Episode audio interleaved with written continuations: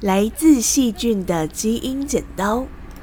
不同生物的 D N A 就像是一本本密码书，写满了昵称为生物设计蓝图的基因。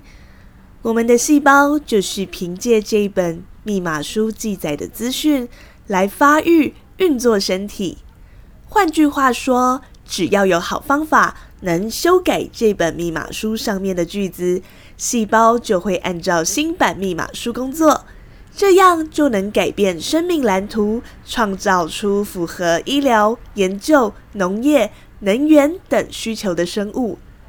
以前，科学家想要改写生命密码书时，只能先在实验室设计好内容长得像的页面，等待细胞在运作过程中，像是整理散落的文件一样，碰巧把科学家设计好的页面抽换进密码书。不过这么做的，不过这么做的成功率不高，因此生物学家开始想一些方法，例如如果撕破了，例如如果故意撕破密码书上我们想要变更的页面，再趁再趁机把设计好的相似页面放在一旁，当细胞发现书被弄坏了前来修补的时候，就提高了把人工页面整理进密码书的机会。今年诺贝尔化学奖就是颁发给发现这样技术的两位科学家，法国的夏彭提耶博士与美国的道纳博士。两位科学家发现 CRISPR-Cas 九 基因剪刀可以将密码书上我们想要变更的页面剪破，而且精准度与操作便利度远超以前的方法，大幅增加成功更换密码书页面的机会，开创了人类编辑基因的新时代。这把剪刀是在细菌体内发现的。细菌和人类一样会受到病毒攻击，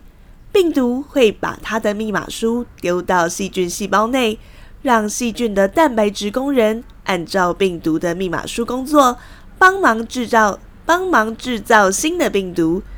细菌当然不想帮病毒做白工，为了抵抗外来的密码书入侵，细菌发展出一套剪刀系统。这套剪刀系统是怎么被发现的呢？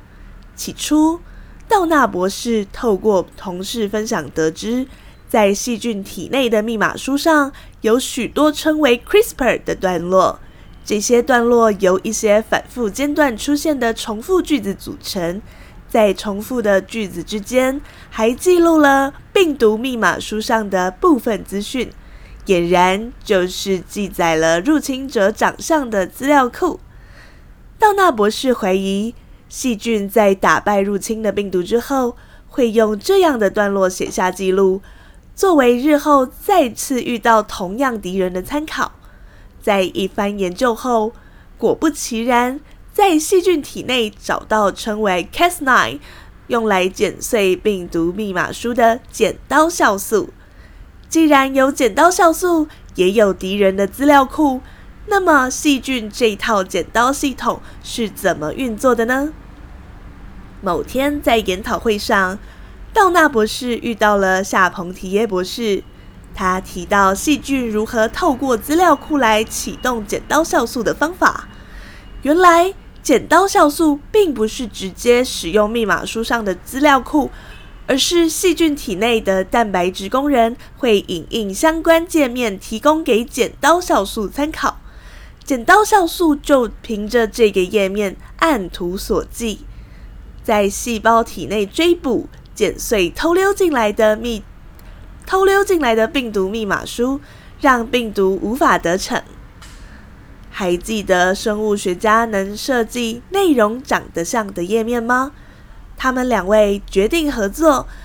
改由人类设计制造原本由细菌体内蛋白质工人影印的页面，提供给剪刀酵素参考。如此一来，这把剪刀就能听从人类指挥，精准地剪下我们希望的密码书页面了，可说是在人类基因编辑的领域上跨出了一大步，获得今年的诺贝尔化学奖，可真是实至名归啊！